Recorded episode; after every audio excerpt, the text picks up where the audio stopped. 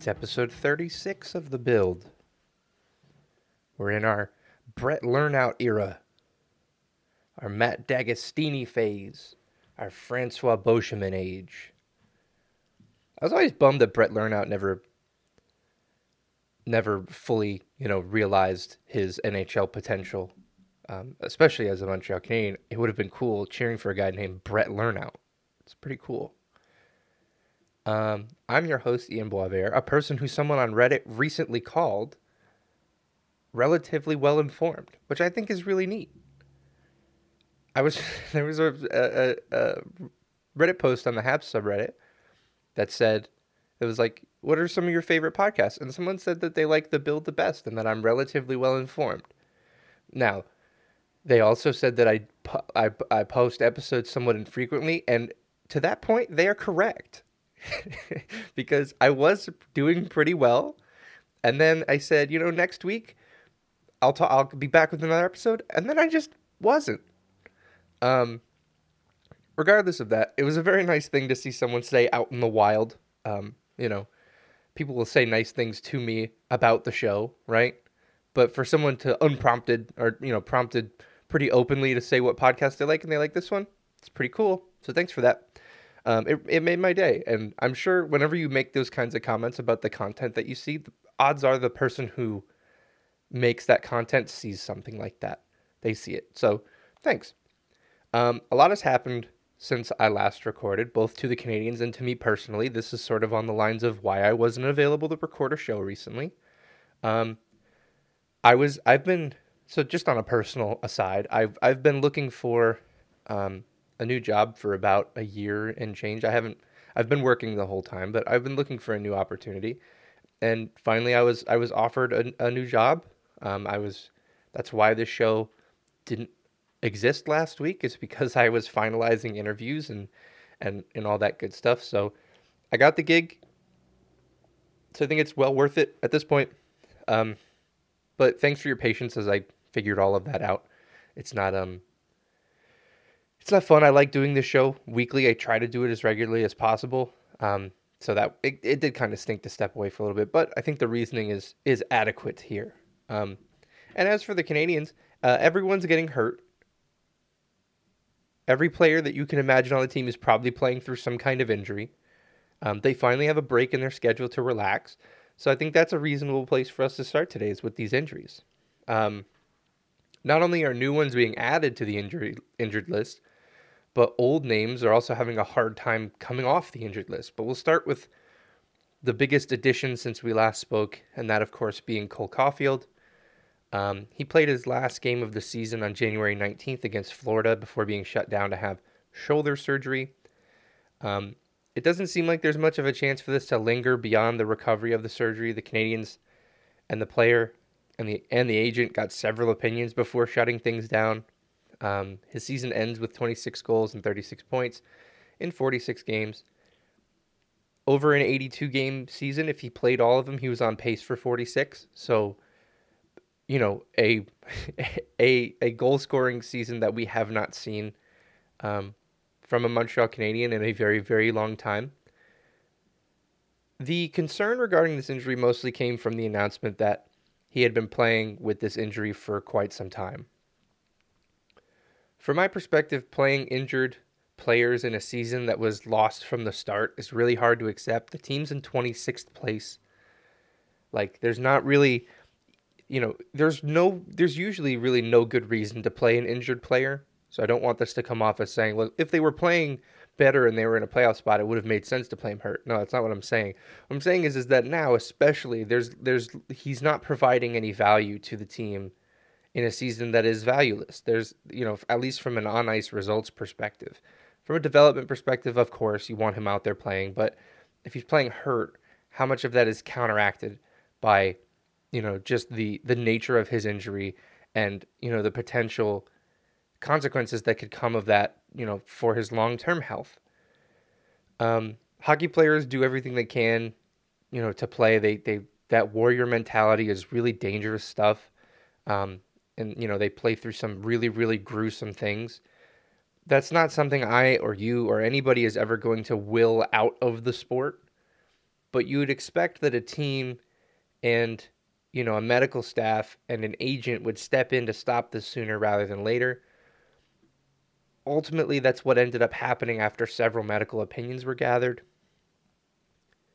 Is it possible that Caufield wasn't doing any more damage to his shoulder while playing on it? Yeah, I think that's reasonable. I don't even think there's a but to this point. We just really don't know what's happening from a medical standpoint. However, from an optic standpoint, it's all really tough to explain. Um, and this this doesn't st- stop or start with the Caufield injury. There there's there's a lot going on in that locker room that we're not aware of from a you know which players are dealing with what standpoint. Stu, uh, Stu Cowan tweeted after the Habs last game before the All Star break in their bye week. Um, he said it's amazing how many players were coming out of the dressing room with knee braces on over their suit pants. Um, aside aside from the nine regulars who are dealing with injuries at the moment, as in like they are missing time because of their injuries, there are likely a handful or more of healthy players. The word "healthy" being heavily caveated, of course, that are dealing with injuries they would otherwise be out with should the team have any extra healthy forwards. Um, the Canadians, it seems like, have gone weeks without a healthy complement of 12 forwards. We know Kirby Dach is dealing with something. He he practiced uh, right before the last game against Ottawa, but he missed a bunch of practices leading into that to receive treatment. Ad did Christian Dvorak. He had been missing practices for treatment. Nick Suzuki, I don't think he's been missing practices, but he certainly has been dealing with something. It's fairly obvious from watching him that he's not 100%. Um, so it begs the question to me, at least, like, why have the Canadians not made a waiver claim to handle this? Um, since January 15th, there have been 11 forwards placed on non termination waivers. There's been a couple players who were placed on waivers for the purpose of terminating a contract. No one really gets claimed off those waivers. Um, one of those 11 players was Lane Pederson, a forward who was claimed by Columbus, so Montreal never had a shot. Um, another was Michael McCarron, who was coming back from the, the player assistance program, so it made sense for McCarron's own sake to let him just go be Michael McCarron in I think I think it would be Norfolk, the Admirals. I think that's the the Predators farm team still. Um, that still leaves nine forwards that the Canadians could have claimed for free and then placed right back on waivers when they didn't need them anymore. Of course, some of those players have years on their contracts past this one. Some of them had, you know, salary money that was probably over a million dollars. Um, and Montreal probably rightfully wants some contract flexibility heading into the trade deadline in next season. I think they're currently sitting at 46 contracts out of 50. You can only have 50 contracts on a roster at a, on, in an organization at any given time. Um, but that's part of the value assessment, right? Like that's Montreal can have contract and roster flexibility at the trade deadline, or they could sacrifice some of that so that Christian Dvorak and and and Kirby Dach and Nick Suzuki can sit games out to heal. But instead, you know, they're they're choosing roster flexibility. And again, I reiterate, we don't really know what's bothering these players. We know that they're dealing with something. We don't know if they're doing any more damage by playing. We just don't know. But as I pointed out, that doesn't improve the optics of any of this. It just kind of puts a big question mark over all of it. Which I know that NHL teams would rather have everyone's health be a question mark. Not to say they want players unhealthy, but to say it's not in any of their best interest to disclose this information to the public. Um,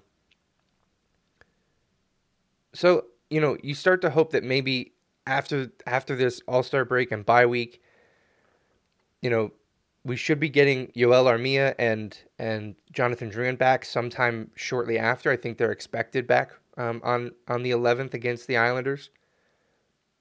But all you can really hope for is that no one gets hurt over the All Star break. It seems like a lot of them are headed on to vacation, so it's not really you know noteworthy, except for Jesse Ylönen and uh, Alex Belzile, who were sent down to Laval to play through this break. You hope that they stay healthy in Laval, because organizationally the Canadians are kind of running out of bodies. So after the trade deadline, or you know at the trade deadline, I imagine you know they're going to start moving bodies out you have to imagine that even with future assets coming in, prospects and and draft picks, they're probably taking on some NHL bodies in return just to plug into their lineup at the end of the year. Think like William Lagesson last year in the in the Brett Kulak deal, right? They needed a, they needed a warm body back. It also helps, you know, it, it helps the the acquiring team. Um, you know, it helped the Oilers in that sense because they were able to clear a contract in order to take one on. Um, but that's the sort of thing that I think the Canadians are going to have to do in order to ice a full, healthy complement of players, which they again they have not been able to do in a very long time. Um, outside of those guys who are you know still playing, um, Monahan isn't playing, and now he isn't even practicing. At some point, he had come back and he was practicing, and now he's not practicing with the Canadiens. On December 13th, Monahan was said to have a lower body injury that would keep him out for three weeks. On January 6th, three weeks later, the Canadian said he'd be out for two more weeks. We're almost a month out from that last update, and we still don't know what's going on. Um, it's not looking good from a trade value standpoint because the whole knock on Monahan was his inability to stay healthy, which is unfortunate because there's not really anything a player can do about that. It's just nat- the nature of that player. Um, we, you know, I had at least thought that Monahan was going to get moved for a late first at the deadline. I'm kind of thinking now that Montreal might be lucky to move him at all because if he's not healthy, no one's going to trade for him. Um, it would obviously be best if he comes back after the break and he plays well, but him coming back is still a question mark. I'm sure he'll come back. I'm sure he's not done for the year, but like, when? When is it happening? Does it give the acquiring team enough time to look at him and say, "Yep, this guy's healthy"? Can we can we justify sending an asset in exchange for Sean Monahan. Again, it's all medical information that we don't know and we aren't getting detailed information on for a reason.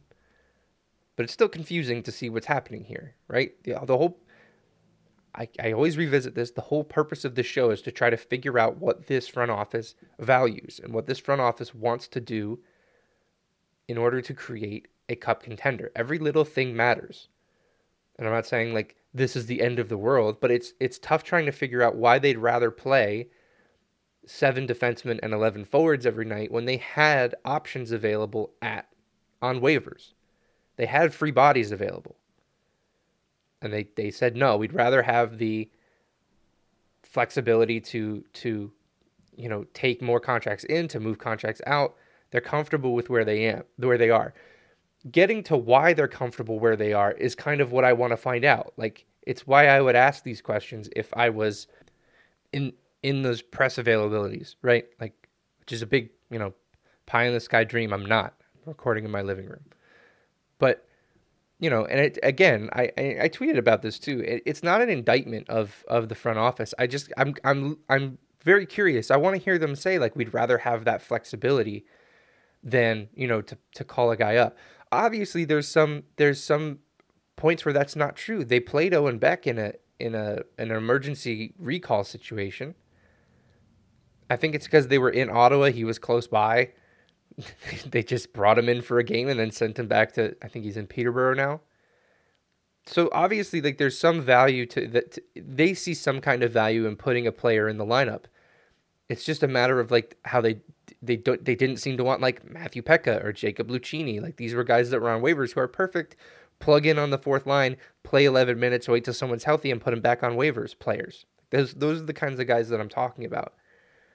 Um, I'm not even talking about like the Eeli Tolvanen, who I thought like could have made an impact on this team beyond this season. Um, I'm just talking about guys. Put guys in this lineup so that Christian Dvorak and Kirby Dach and Nick Suzuki can sit out if they're not 100%.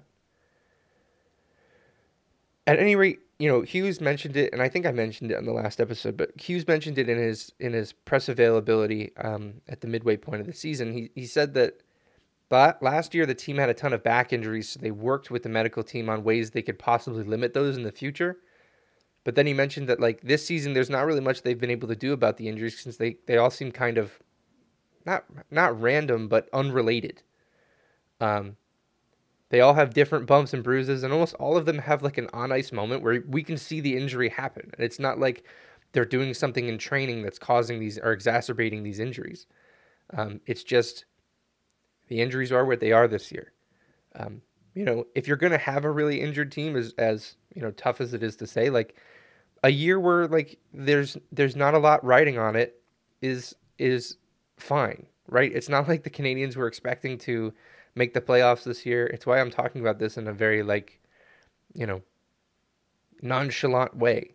Obviously, these guys are hurt. It sucks. They're human beings. I'm not saying like, oh, it's it's it's better that they're injured. That's not what I'm saying.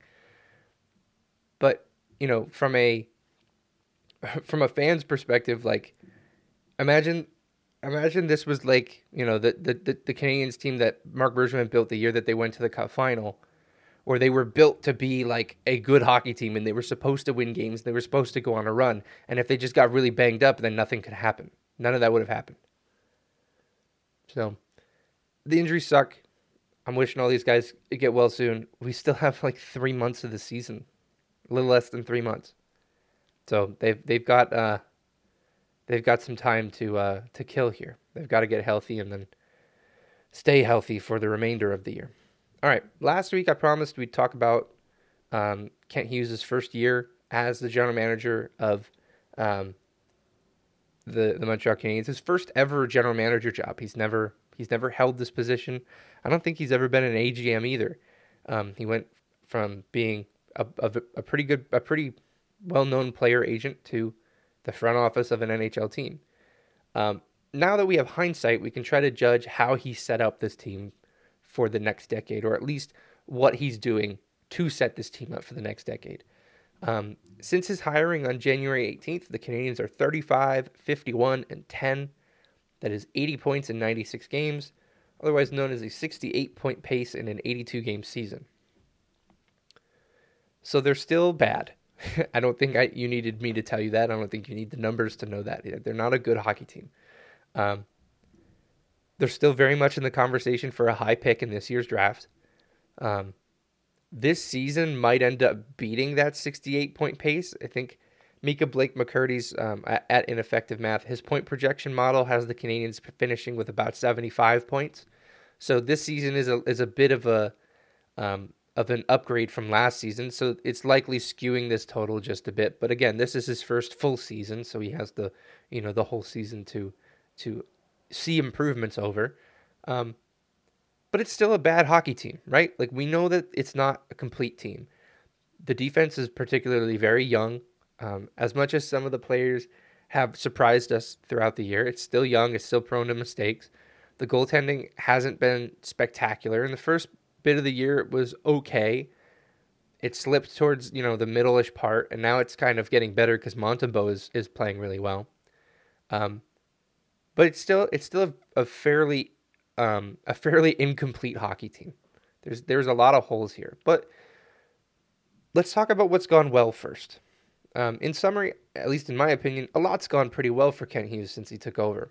Um, he's managing both the teardown of this um, roster and organization and the addition of assets pretty well. Like a rebuild isn't just like you tear it down and then you just wait for draft picks to hit.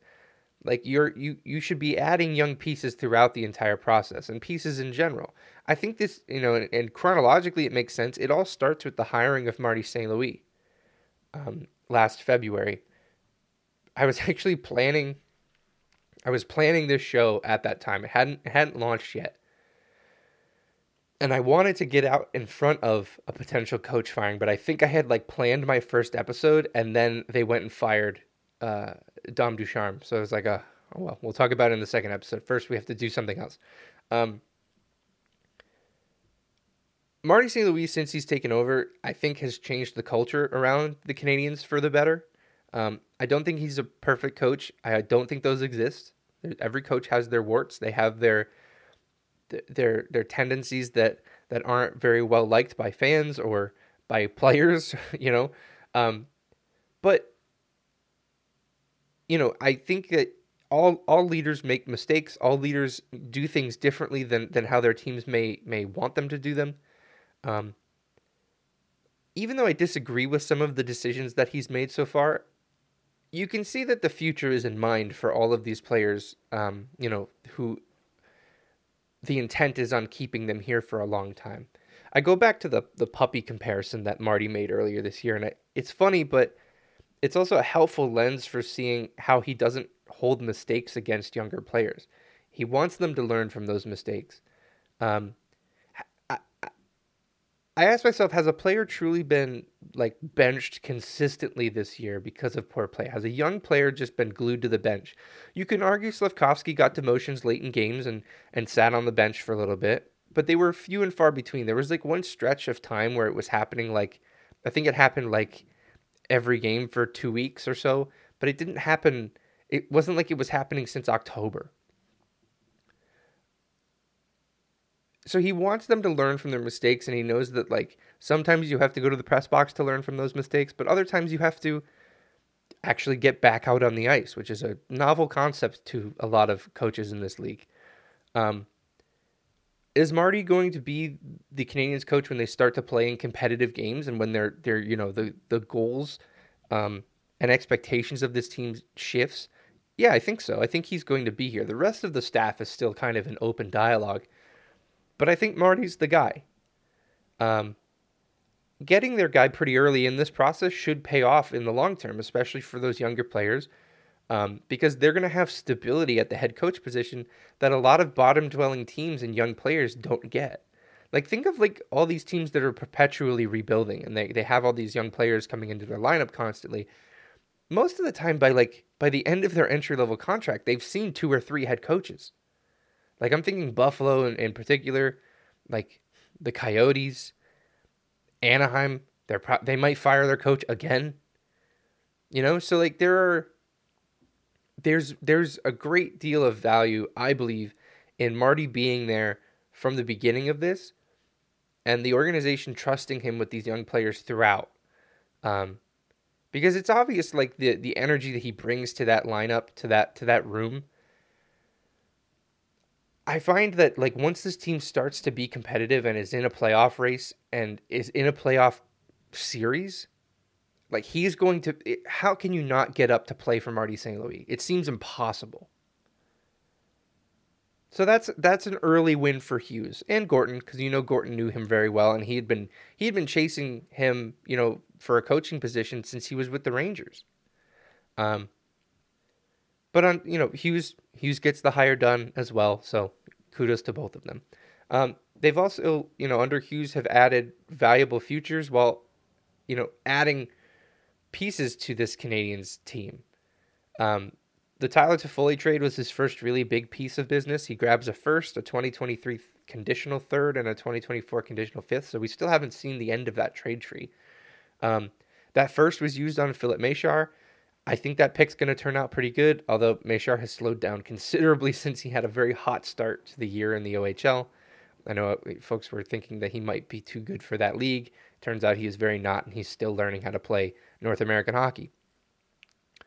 Hughes in that deal, he probably gets market value for Toffoli. It's not a fleecing, it's not one that we think about every day, but it's still a good trade, right? It's fine. He got he got he got a first round pick and he got other stuff as well conditional third and conditional fifth. Those are not nothing.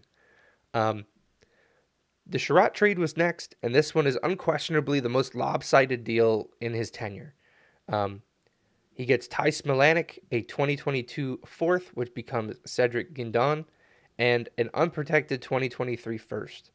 Um, that last pick is looking better every day, with Florida likely to miss the playoffs and several teams currently just behind them with games in hand. We're going to talk about that a little bit later. Um, it's the sort of trade that will taint any Joel Edmondson trade because we'd want him to do the same thing again. But it's still, I mean, it's just to get a first round pick for Ben Chiarot, regardless of where Florida finished, was already great. The fact that Florida has played this poorly and has a chance to continue to play this poorly is huge for the Montreal Canadiens. It's it's I feel bad for the Panthers, but this is tremendous content. Um, Artturi Lehkonen to the to, to Colorado, it still kind of stings because of how good Lehkonen was and how good he still is. But I'm still hopeful that um, Justin Barron becomes a regular middle pairing defenseman. Um, they also grabbed a second rounder in that deal, which is in the 2024 draft. So we still haven't seen the last of that. Um, a second rounder is not nothing. That's that's quite a nice piece to grab in that in that trade. Um, Brett Kulak for two months of William Lagesson and pick 62 in the 2022 NHL draft. Um, that pick probably turned out to be no one, except it wasn't. That's Lane Hutson. so the Chiarot deal is still the most lopsided, but this can change quickly if Hutson isn't a mirage and he's like, like, you know, the names that they're comparing him to in in you know with his his statistics and his style of play in the NCAA are like Adam Fox. And I keep hearing Cale Makar, and I'm not going to believe Cale Makar until I actually see him in the NHL. But to be in the in that conversation is still fantastic. And that was it for his in-season moves. He made a bunch of moves at the deadline, around the deadline, um, but you know, then he, you know, you kind of go quiet for a little bit during the playoffs. He he deals Weber's contract to Vegas for getting Dadonov. This gave the Canadiens more financial flexibility, um, as Dadonov is off the books this July, and Weber just heads to long-term injured reserve for Vegas. Montreal doesn't have to deal with the rest of that contract and the money tied up in it. Um, Dadonov was certainly expected to be more than he ended up being for Montreal, but the contract still doesn't hurt them all that much. It's gone at the end of the year. Maybe they find a team to take him at the deadline. I'm very doubtful that that's the case, though. Um, then he sat tight until the draft, where he surprised everyone, taking Juraj Slafkovsky first overall. Um, my thoughts on Slafkovsky's rookie season are in the last episode, so you can go check them out there. It still remains to be seen how he pans out. Um, there was a fantastic article in the um, in uh, Elite Prospects Rinkside, which is a paid service. I think it's like eight bucks a month, maybe if that. Um, talking about how you know Slafkovsky still has very high projections, and the play that he did show this year shows that he can still hit those projections.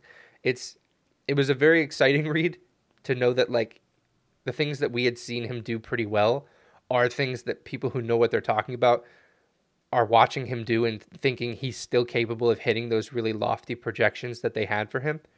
Um, but it still remains to be seen how that pans out. Hughes made it clear that this organization is going to do what they think is best for the future, and that might involve a few projects here or there, right? Like I think Slafkovsky undoubtedly is like uh, if you were comparing him with Wright, Slafkovsky is a bigger project. Um, but the Canadians are betting that like they won't be able to find another player like him anywhere else. Um, at the at the draft, after they went with Slafkovsky, I said to myself that they, okay, you didn't get a center, you need to go find a center. And I thought that was going to come with the Calgary pick. Instead, it's a few minutes later when Hughes trades for Kirby Dach. Um, they they move a good player in Romanov to make it happen, a good young defenseman. But getting the 13th overall pick for Romanov is legitimate robbery. Then flipping that 13th pick for Dach, even with that pick being used on, on Frank Nazar, it's still a good trade. Dach is a third overall pick from just a few years ago. He just turned 22 last month. Um, and Dach is in the middle of his breakout season, and he looks like he's going to be a pillar of this offense for a long time. At the time, it looked like an attempted home run swing, and for the time being, it looks like Hughes connected. I was kind of doubtful of it at the time, even of the contract that he ended up signing afterwards. But that was that was really really solid work by Hughes to find a an organization who was just having an absolute fire sale, which included young players, and Montreal wanted in. Um, elsewhere at that draft, Owen Beck and uh, Lane Hutson looked to be excellent second round selections. Um, after the draft, he flips Poehling and Petry for Mike Matheson who's a younger defenseman, a little bit cheaper. He's been hurt a lot this year. I've liked what I've seen. We just haven't seen a lot of him. Um, but they they seem to really think that Mike Matheson is is a long term piece for this um, for this Canadiens roster. And then he trades fan favorite future considerations to the Calgary Flames for the last year of Sean Monahan's deal and a conditional first round pick um, that has enough conditions that will make you want to give up reading for the rest of your life which is just they, they took advantage of their salary situation. I think that trade, if I remember correctly, they then like essentially went to the media like they had their press conference they're like yeah Carey Price isn't playing anymore so it allowed them to make that deal so that qu- very quick recap of the last year of trades and and you know other goings ons um, all of that to say that I think Hughes has done a really good job positioning this organization for future success. They're not there yet.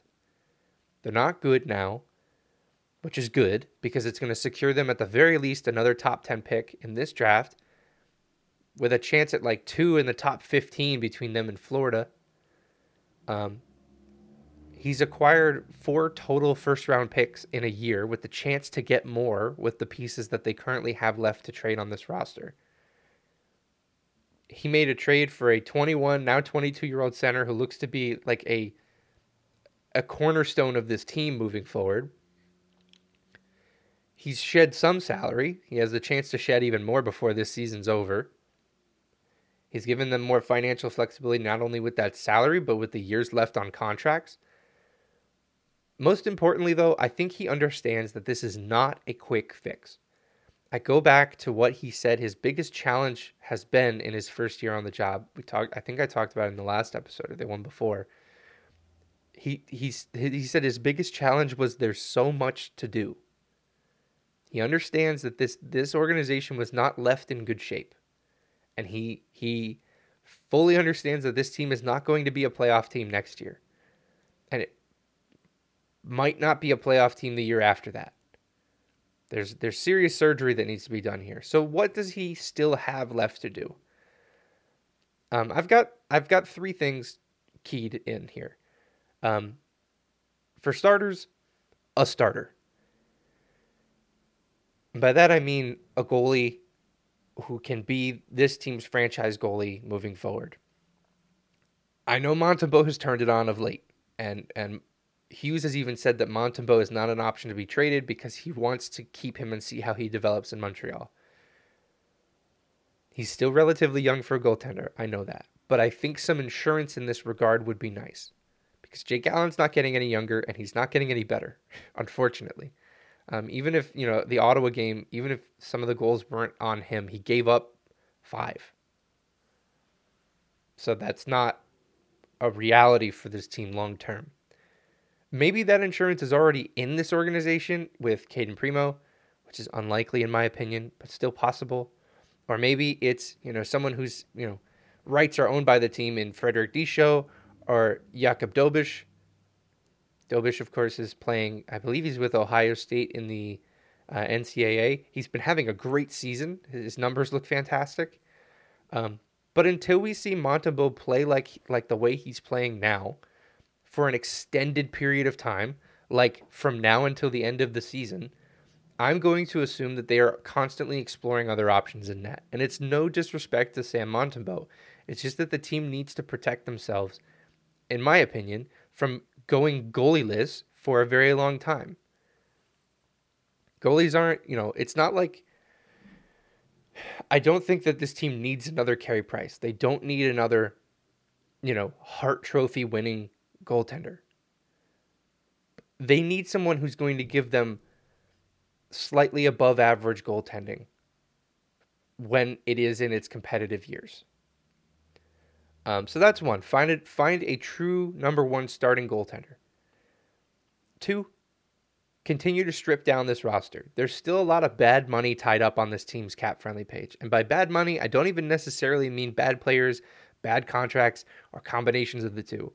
It's just money that has no value for the Canadiens at the moment because they're not trying to win hockey games. Like Sean Monahan's contract has value for the Canadiens at the moment because it it acquiring it gave them a first round pick. And trading it will likely bring them more assets if he's healthy. I'm thinking like Mike Hoffman, Joel Armia, Joel Edmundson, David Savard. Like those are guys who I think I think all of those players could provide value to a playoff team.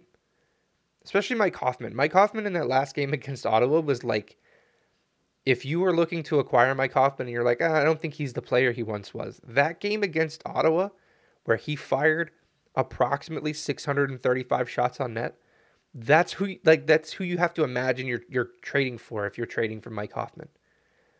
Joel Armia, I, I know Andrew Berkshire says this about him constantly. He's a luxury player. He's a guy that like if you're a really good hockey team, you're sliding him in on your fourth line. Edmundson and Savard, those guys, as much as like, you know, analytically we don't see a ton of value in them. Although Savard's had a surprisingly good year from a possession and and expected goal standpoint, those are guys that never go out of style in the NHL because general managers can can sell that you know to their organizations. Look, we got a big, rough and tough defenseman.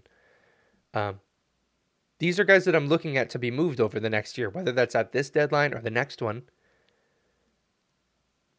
It's it, it, those guys need to be moved out to clear up some cap space, to clear up roster spots, and to clear up, you know, just the amount of, of term that is that is hanging over this team for the next few years. You can probably throw Josh Anderson into that conversation as well. I, I'm I feel like it's more likely he gets dealt at this year's trade deadline than maybe I felt earlier on in the year because Anderson's play is really forcing that conversation to be had by other teams. I feel like he'd be a great fit on the Devils. They're looking for a top six forward. Anderson can do that. Um, in doing so, trading all of these guys with cap hits, you just have to hope that it's not costly to you, right? Like, yeah, I'd love to get, I'd love to pay to get rid of, or I'd love to get rid of Joel Armia's contract, but if paying for it to get done, like adding an asset to Armia to get him traded is the only way it gets done, I wonder if, if they balk at that idea because, like, as much as there's no value in keeping him, it certainly doesn't mean that you know he has negative value that we should be sending something away with him. Um, so just con- to wrap that point up, continuing to strip down this roster um, and to do it in a cost-effective way. Um, and lastly, which is kind of tied into the to the second point, but I think it's it's a little the the crux of it is a little bit different. Continue to add futures obviously you're adding futures, you know, draft picks, prospects, young NHL players because you use those to build a hockey team, which seems very silly to say out loud, but lay the groundwork there. That's why you add those. But then also look around the league at teams that are truly going for it, right? That are trying their best to win a Stanley Cup. Florida, for some reason. Calgary, Toronto, Boston, the Islanders they are running out of futures to deal. Right? All of these guys are saying the future does not exist. There's only today. We have to go for it. Montreal acquiring a, like a whole bunch of picks and prospects now not only allows them to build out their team, you know, the the the, the 26 27 Montreal Canadiens for example, but it gives them trade currency down the line when they want to add a Tyler Toffoli or an Artturi Lehkonen that capital that those assets dry up fast. And all those teams I listed are almost out of futures to deal. Boston is so de- desperate for future assets that they tried to sign one of the most toxic assets in the history of the sport before everyone gave them well-deserved grief for it and they walked away. The Leafs made 3 draft picks in 2021. 3 picks, and their best one, a second rounder is Matthew Knies who in that organization's mind is an untouchable prospect because they don't have anything else. Now, some of that is because of what happened with Rodion uh, Amirov, um, a prospect for theirs who I think developed um, cancer, unfortunately. But you know, they they're struggling with their prospects and their draft picks. They don't have a ton of these things left. So with those three things to consider moving forward, which I think you know most I don't think any of those three things that I listed are all that surprising as things that Kent Hughes and company still have to get done. Um, if I was grading his performance over the last year, I'd say I think I'd give him a B minus for his efforts in rebuilding this team. Again, the organization at this moment is probably no closer to winning a cup than they were when Hughes took over, but they're certainly more they're certainly better positioned to build a cup contender than they were 12 months ago. I don't think anything that they've done have set them back in this rebuild. Um, so they're every few every move has the future in mind. I think that's that's what's most important here.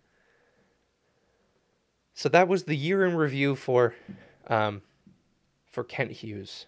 Um, we'll do one more thing, as I do from time to time. We're gonna go back to the drawing board and do our building blocks and call it a week.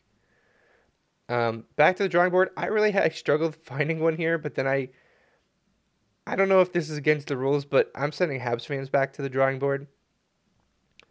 Why? Because we played two straight games against the Senators, and it is impossible for us to let Senators fans say dumb stuff in silence. I don't know what a Sens Buzz is or what that Marvin the Martian parody account are doing. But I don't care for what they have to say, and I don't think that you guys should either. I promise you they like it when you quote tweet and yell at them. I promise you. It's their favorite thing. They like Brady Tkachuk. Like the the the, the there's no accounting for taste here. I follow like two Sens fans that are cool. Stop retweeting this stuff of my feed or y'all get blocked. I don't know if I have another drawing board in me. That's just that I had to get that off my chest. Building blocks. We've got three things here because it's it's we're feeling positive this week. It's a new job. Maybe it's the new Cheekface track that came out. I'm just feeling good. Um, but Kirby Dach, an obvious pick this week. Um, I've talked. I talked about the Dach versus Suzuki conversation with Andrew Berkshire and Game o- Game Over Montreal on the SDPN. Um, and we both kind of agreed the versus aspect of this is still really silly, right? Like Montreal doesn't have to choose between the two of them. They have both of them. Whether one rolls out as the first line center or the second line center will change weekly, and it isn't worth all this hot takery at this point. And I will say, like, it's funny how this comparison and this this idea that well, Dach is truly the number one center. It's only happening while like Dach is on an absolute heater because someone on this team has to score goals, and he's been very good and he's scoring the goals. And Suzuki is on a bit of a slump, despite being Montreal's player best player in that last game against Ottawa. You know, you can tell that a point is is is is nothing more than hot takes when you know they're using a snapshot of about a month to determine the next 20 years of of how players develop and how players are utilized. It's silly. They're both 22. They're both great. It's great that Montreal has both of them. This idea that maybe one of them would have to move to wing in the future, yeah, maybe. And that's a problem to get to later. They're still 22. They're still on this team. We're not moving them to the wing now. But to speak to Dach specifically, he's been everywhere. I find that he's particularly strong at getting pucks off the wall into the center of the ice. Um, the assist he had on Hoffman's goal against Winnipeg is a really, really good example of that. They're skating in, they're in the neutral zone. Uh, Dach takes a check, and he knows the check is coming, so he kind of like he puts his stick forward past the check, and as he's getting hit, he just pushes it to the middle of the ice where Hoffman can take it in on a bit of a of a break. Um, Slafkovsky often found himself in the center of the ice in the offensive zone and the neutral zone with no one to get the puck to him. I wonder if this is a combo we see next season where both players are totally healthy and maybe they can benefit off of each other's play a little bit. It would be a lot of fun. It would also be an absolutely massive line. No matter who you put on the other wing, you're putting two six foot four forwards out there. It's that's a lot of player. Um, so great, great stuff from Kirby Dach. Um, next up, Raphael Harvey Pinard. Um, as as Berkshire pointed out in Game Over, it is time to retire the Lavaliger name because now his name, and this is just me editorializing, now his name is Raphael Harvey Bedard. He has six total goals in his career, five this season. He has five goals in seven games this year. He had two in the last game against Ottawa, and strangely enough, every goal he's ever scored so far has been a tying goal in that game, which is an NHL record. Very funny. Um, he looked great next to Suzuki and Anderson. That line immediately looked 10 times better when Pinard, Harvey Pinard was promoted there. Um, sorry, Rem Pitlick, but it's true. It's not often teams can turn overaged seventh round draft picks into NHL players, so he's a found wallet. It's very cool. Um, plus, he's just one of those players who's fun to watch. He's a spark plug kind of guy. He creates off of strong forechecks and, and creating havoc in the offensive zone, and he's got a good shot. Um, lots to like there. I can't wait to see how how this progresses through the rest of this season and next season when you know Montreal's probably going to have to pencil him in to a roster spot next season if he continues this play for the rest of the year. And lastly, uh, the tank is a building block this week. I know Montreal um, has separated themselves from the four truly shameless tankers in Chicago, Columbus, Anaheim, and Arizona, and I'm not even flaming them. That is a, a perfectly valid way to build a hockey team. As long as the NHL makes it so that you get rewarded for losing, teams are going to keep losing on purpose. I don't know what to tell you. Gary says it doesn't happen. Gary Bettman, that is. He's wrong. I don't know what to tell him. But they've also separated themselves from some of the teams above them. Um, the next closest team to Montreal is the St. Louis Blues. They are five points up on the Canadiens. Um, Ottawa's win puts them seven points up on Montreal. Detroit, I think, is, if I remember correctly, I think they're currently six points up on the Canadiens, but it could be more because they have like three games at hand. Detroit hasn't played any games this year. It's very odd. Um, so Montreal is at the absolute worst, finishing seventh in the race for Connor Bedard. And they still have some chances to move up to at least, uh, at most, fifth. Um, Vancouver is one point back of Montreal with two games at hand, so that seems like they're going to pass the Canadiens.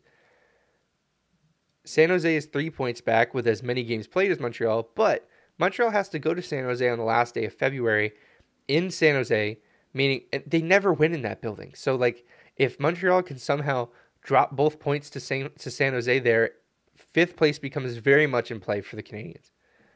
Um, plus, Florida's pick is not out of play just yet. I think a lot of people were writing that pick off because, you know, Florida was starting to put things together, but they have not gained a lot of ground.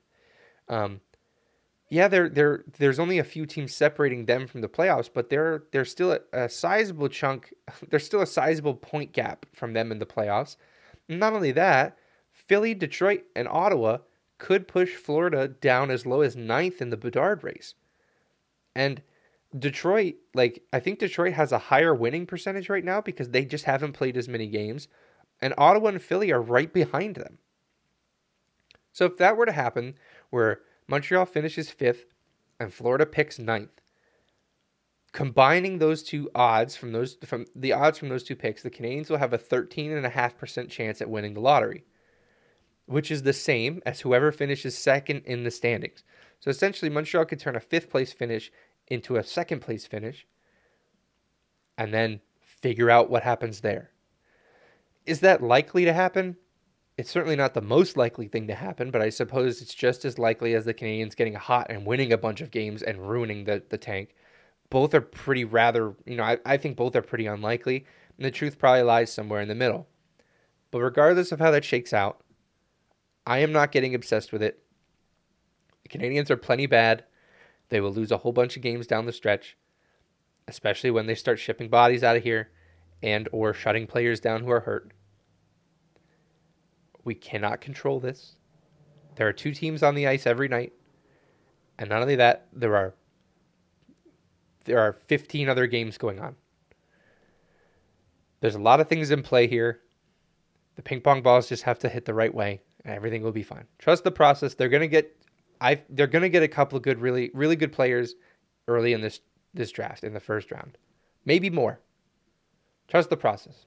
Anyway, that's all I've got today. Thanks for listening. Again, apologies for leaving you hanging for a week. I hope you can find it in your hearts to forgive a relatively well informed ho- podcast host. Um, until we meet again, follow me on Twitter at maybe it's Ian, um, at Rabid Habs for links to other stuff Check out the last game over Montreal before the All Star break slash bye week. It was a fun episode, as all of those are. They're back to doing live episodes again. I think I've got a couple more left this season. Uh, I think I've got three more game overs left. I'll let you know when those are. Um, but check them all out. They're live. Again, go back, hang out in the live chat and YouTube. It's a good time. Um, but that's all I've got.